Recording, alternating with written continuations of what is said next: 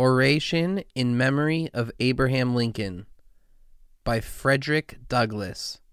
First delivered at the unveiling of the Freed Men's Monument in memory of Abraham Lincoln in Lincoln Park, Washington, D.C.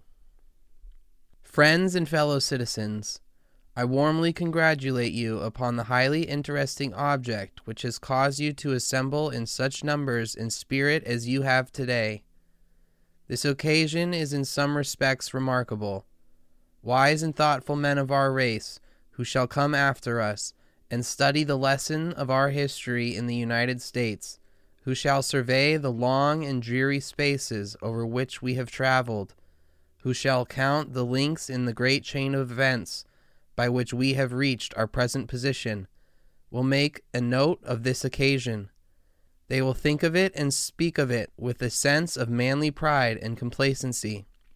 I congratulate you also upon the very favorable circumstances in which we meet today. They are high, inspiring, and uncommon. They lend grace, glory, and significance to the object for which we have met. Nowhere else in this great country, with its uncounted towns and cities, unlimited wealth, and immeasurable territory extending from sea to sea, could conditions be found more favorable to the success of this occasion than here? We stand today at the National Center to reform something like a national act, an act which is to go into history, and we are here where every pulsation of the national heart can be heard, felt, and reciprocated. A thousand wires, fed with thought and winged by lightning, put us in instantaneous communication with the loyal and true men all over the country. Few facts could better illustrate the vast and wonderful change which has taken place in our condition as a people than the fact of our assembling here for the purpose we have today. Harmless, beautiful, proper, and praiseworthy as this demonstration is, I cannot forget that no such demonstration would have been tolerated here 20 years ago. The spirit of slavery and barbarism, which still lingers to blight and destroy in some dark and distant parts of our country, would have made our assembling here the signal and excuse for opening upon us all the floodgates of wrath and violence. That we are here in peace today is a compliment and a credit to the American civilization and a prophecy of still greater national enlightenment and progress in the future. I refer to the past not in malice, for this is no day for malice, but simply to place more distinctly in front of the gratifying and glorious change which has come both to our white fellow citizens and ourselves, and to congratulate all upon the contrast between now and then, the new dispensation of freedom with its thousand blessings to both races, and the old dispensation of slavery with its ten thousand evils to both races, white and black. In view, then, of the past, the present, and the future, with the long and dark history of our bondage behind us, and with liberty, progress, and enlightenment before us, I again congratulate you upon this auspicious day and hour. Friends and fellow citizens, the story of our presence here is soon and easily told. We are here in the District of Columbia, here in the city of Washington, the most luminous point of American territory, a city recently transformed and made beautiful in its body and in its spirit.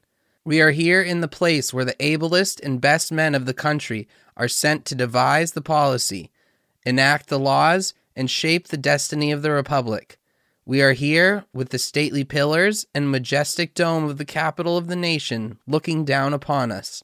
We are here with the broad earth freshly adorned with the foliage and flowers of spring for our church, and all races, colors, and conditions of men for our congregation.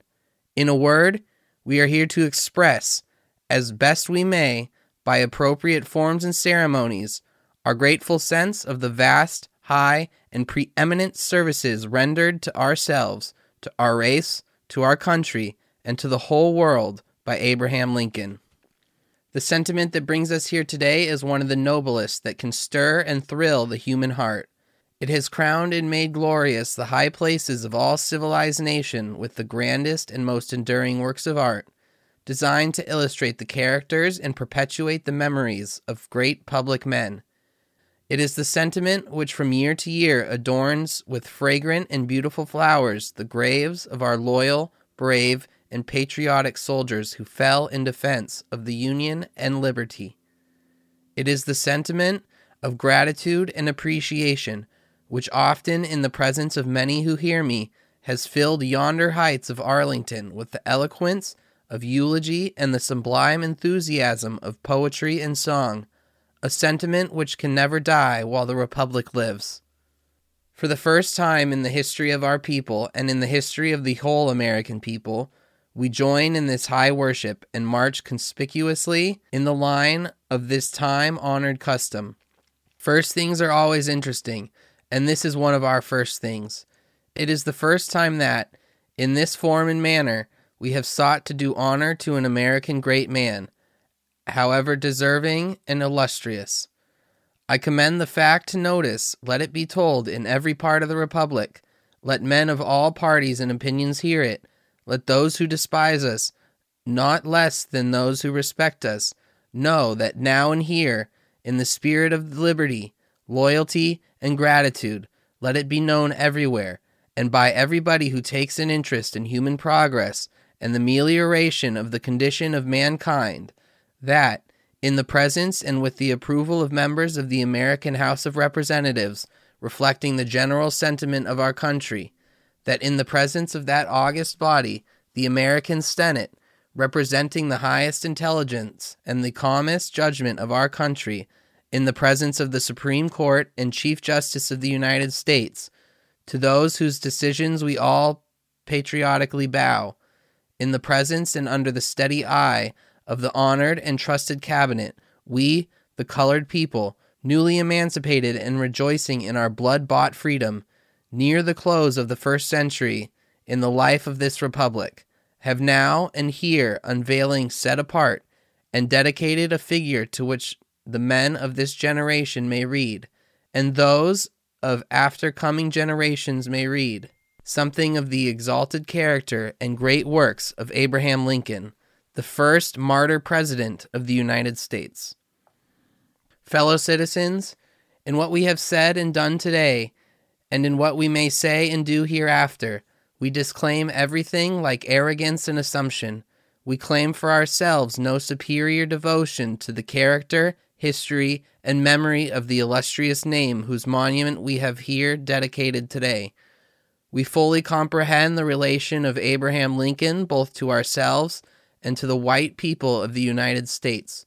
Truth is proper and beautiful at all times and in all places and it is never more proper and beautiful in any case than when speaking of the great public man whose example is likely to be commended for honor and imitation long after his departure to the solemn shades, the silent continents of eternity.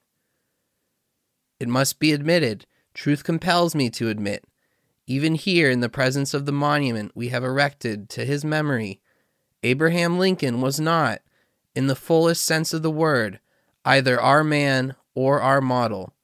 In his interests, in his associations, in his habits of thought, and in his prejudices, he was a white man. He was preeminently the white man's president, entirely devoted to the welfare of white men. He was ready and willing at any time during the first years of his administration to deny, postpone, and sacrifice the rights of humanity in the colored people to promote the welfare of the white people of this country. In all his education and feeling, he was an American of the Americans. He came into the presidential chair upon one principle alone, namely, opposition to the extension of slavery.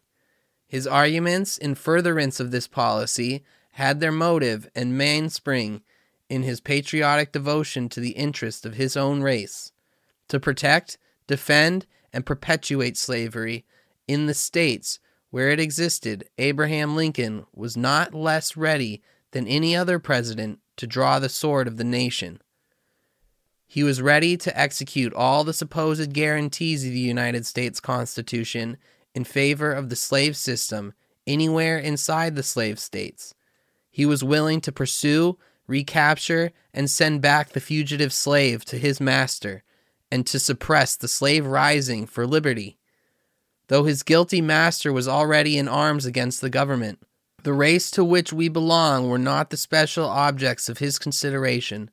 Knowing this, I concede to you, my white fellow citizens, a preeminence in this worship at once full and supreme. First, midst, and last, you and yours were the objects of his deepest affection and his most earnest solicitude. You are the children of Abraham Lincoln.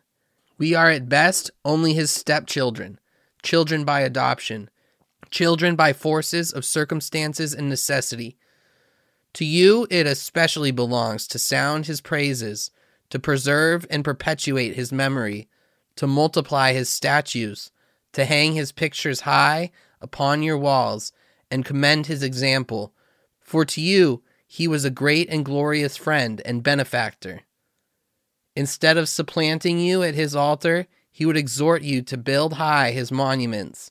Let them be of the most costly material, of the most cunning workmanship let their forms be symmetrical, beautiful, and perfect. Let their bases be upon solid rocks, and their summits lean against the unchanging blue, overhanging sky, and let them endure forever. But while in the abundance of your wealth, and in the fullness of your just and patriotic devotion, you do all this, we entreat you to despise not the humble offerings we this day unveil to view. For while Abraham Lincoln saved for you a country, he delivered us from a bondage, according to Jefferson, one hour of which was worse than ages of the oppression your fathers rose in rebellion to oppose. Fellow citizens, ours is no newborn zeal and devotion, merely a thing of this moment. The name of Abraham Lincoln was near and dear to our hearts in the darkest and most perilous hours of the Republic. We were no more ashamed of him when shrouded in clouds of darkness, of doubt, and defeat, when we saw him crowned with victory, honor, and glory. Our faith in him was often taxed and strained to the uttermost, but it never failed. When we tarried long in the mountain, when he strangely told us that we were the cause of the war, when he still more strangely told us that we were to leave the land in which we were born, when he refused to employ our arms in the defense of the Union, when, after accepting our services as colored soldiers, he refused to retaliate our murder and torture as colored prisoners, when he told us he would save the Union if he could with slavery, when he revoked the proclamation of emancipation of General Fremont, when he refused to remove the popular commander of the Army of the Potomac, in the days of its inaction and defeat, who was more zealous in his effort to protect slavery than to suppress rebellion? When we saw all this and more, we were at times grieved, stunned, and greatly bewildered, but our hearts believed while they ached and bled. Nor was this, even at that time, a blind and unreasoning superstition. Despite the mist and the haze that surrounded him, despite the tumult, the hurry, and the confusion of the hour, we were able to make a comprehensive view of Abraham Lincoln and to make reasonable allowance for the circumstances of his position. We saw him, measured him, and estimated him, not by stray utterances to injudiciousness and tedious delegations, who often tried his patience, not by isolated facts torn from their connection, not by any partial and imperfect glimpses caught at inopportune moments, but by a broad survey, in the light of the stern logic of great events, and in view of that divinity which shapes our ends, rough hew them how we will, we came to the conclusion that the hour and the man of our redemption had somehow met in the person of Abraham Lincoln. It mattered little to us what language he might employ on special occasions. It mattered little to us. When we fully knew him, whether he was swift or slow in his movements, it was enough for us that Abraham Lincoln was at the head of a great movement, and was in living and earnest sympathy with that movement, which in the nature of things must go on until slavery should be utterly and forever abolished in the United States. When therefore it shall be asked what we have to do with the memory of Abraham Lincoln, or what Abraham Lincoln had to do with us, the answer is ready, full, and complete. Though he loved Caesar less than Rome, though the Union was more to him than our freedom or our future, under his wise and beneficent rule, we saw ourselves gradually lifted from the depths of slavery to the heights of liberty and manhood. Under his wise and beneficent rule, and by measures approved and vigorously pressed by him, we saw that the handwriting of ages, in the form of prejudice and proscription, was rapidly fading away from the face of our whole country.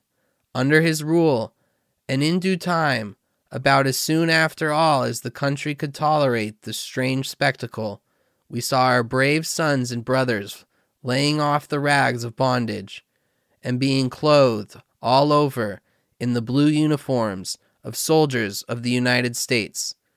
Under his rule, we saw 200,000 of our dark and dusky people responding to the call of Abraham Lincoln, and with muskets on their shoulders and eagles on their buttons, timing their footsteps to liberty and union under the national flag.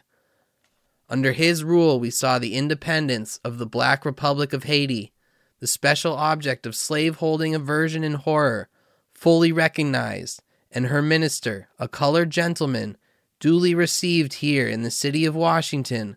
Under his rule, we saw the internal slave trade, which so long disgraced the nation, abolished and slavery abolished in the District of Columbia.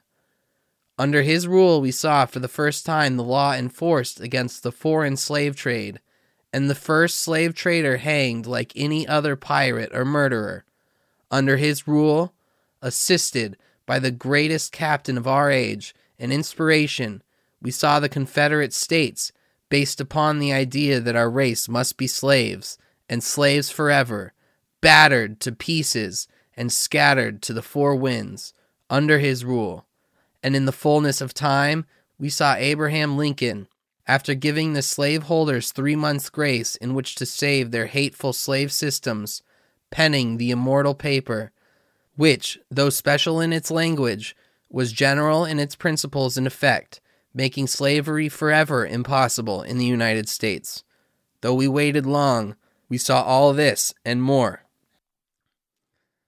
Can any colored man or any white man, friendly to the freedom of all men, ever forget the night which followed the first day of January, 1863, when the world was to see if Abraham Lincoln would prove to be as good as his word? I shall never forget that memorable night when in a distant city I waited and watched at a public meeting with 3,000 others not less anxious than myself for the word of deliverance which we have heard read today. Nor shall I ever forget the outburst of joy and thanksgiving that rent the air when the lightning brought to us the Emancipation Proclamation. In that happy hour, we forgot all delay and forgot all tardiness, forgot that the President had bribed the rebels to lay down their arms by a promise to withhold the bolt which would smite the slave system with destruction, and we were thenceforth willing to allow the President all the latitude of time phraseology, and every honorable device that statesmanship might require for the achievement of a great and beneficent measure of liberty and progress. Fellow citizens, there is little necessary on this occasion to speak at length and critically of this great and good man, and of his high mission in the world. That ground has been fully occupied and completely covered both here and elsewhere. The whole field of fact and fancy has been gleaned and garnered. Any man can say things that are true of Abraham Lincoln, but no man can say anything that is new of Abraham Lincoln. His personal traits and public acts are better known to the American people than are those of any other man of his age. He was a mystery to no man who saw him and heard him. Though high in position, the humblest could approach him and feel at home in his presence. Though deep, he was transparent. Though strong, he was gentle. Though decided and pronounced in his convictions, he was tolerant towards those who differed from him, and patient under reproaches. Even those who only knew him through his public utterance obtained a tolerably clear idea of his character and personality. The image of the man went out with his words, and those who read him knew him. I have said that President Lincoln was a white man and shared the prejudices common to his countrymen towards the colored race. Looking back to his times and to the condition of his country, we are compelled to admit that this unfriendly feeling on his part may be safely set down as one element of his wonderful success in organizing the loyal American people for the tremendous conflict before them and bringing them safely through that conflict. His great mission was to accomplish two things. First, to save his country from dismemberment and ruin, and second, to free his country from the great crime of slavery. To do one or the other, or both, he must have the earnest sympathy and powerful cooperation of his loyal fellow countrymen. Without his primary and essential condition to success, his efforts must have been vain and utterly fruitless. Had he put the abolition of slavery before the salvation of the Union, he would have inevitably driven from him a powerful class of American people and rendered resistance to rebellion impossible. Viewed from the genuine abolition ground, Mr. Lincoln seemed tardy, cold, dull, and indifferent, but measuring him by the sentiment of his country, a sentiment he was bound as a statesman to consult, he was swift, zealous, radical, and determined. Though Mr. Lincoln shared the prejudices of his white fellow countrymen against the Negro, it is hardly necessary to say that in his heart of hearts he loathed and hated slavery.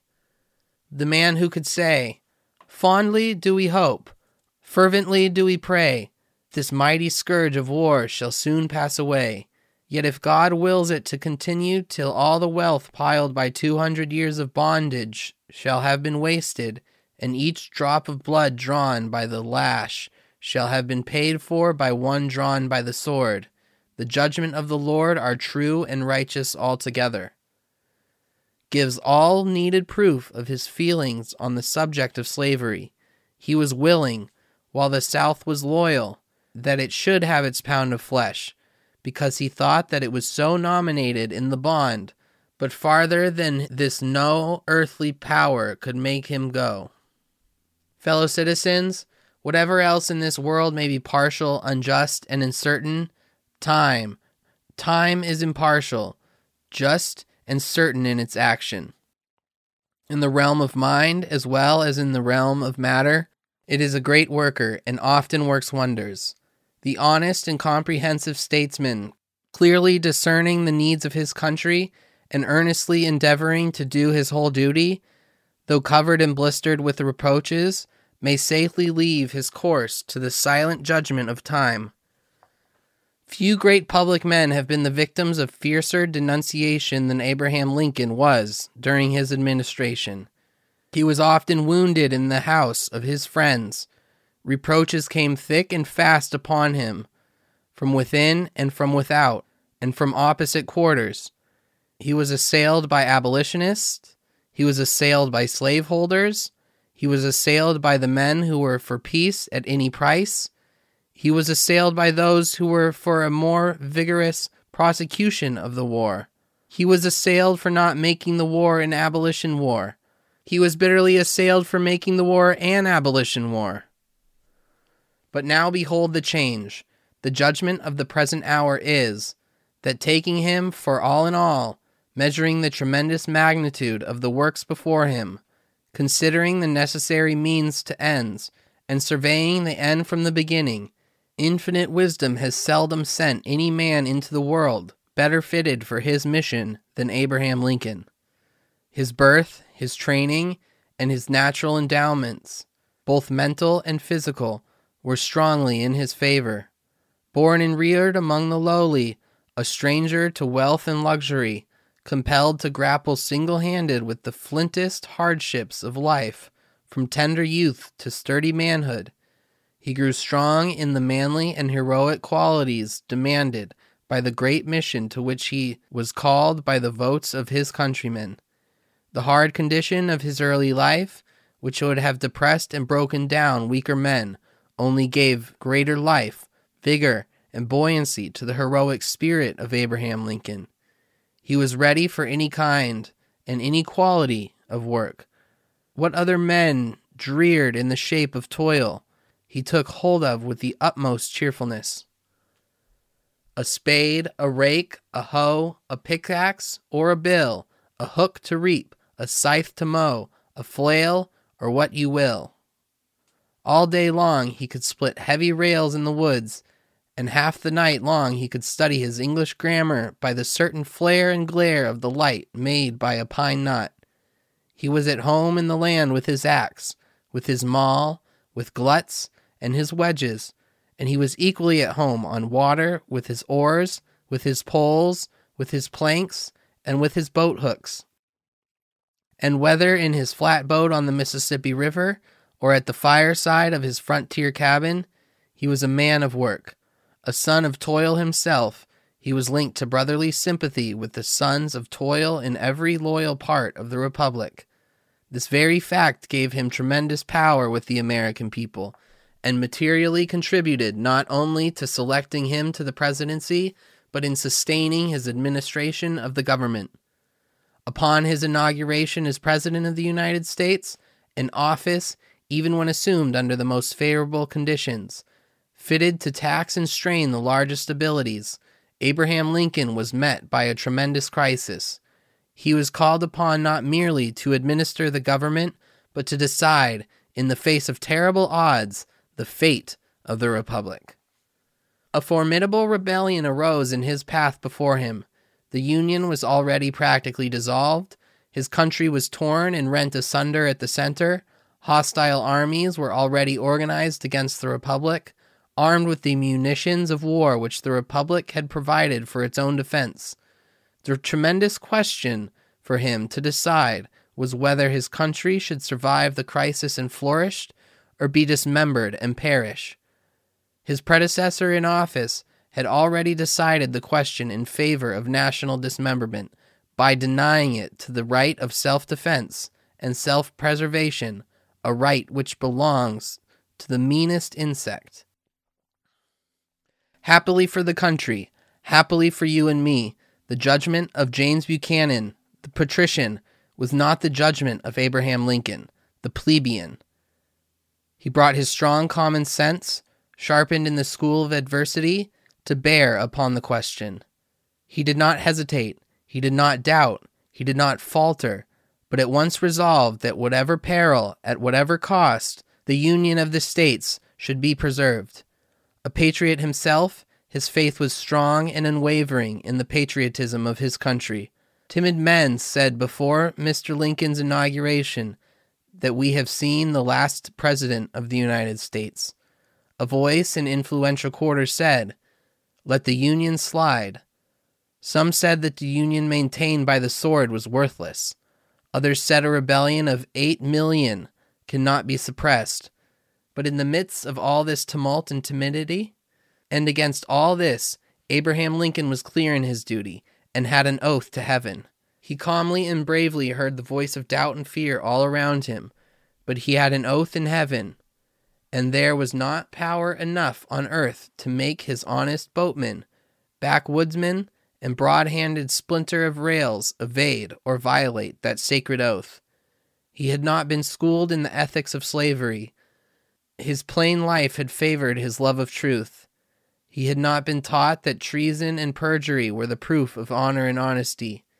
His moral training was against his saying one thing when he meant another.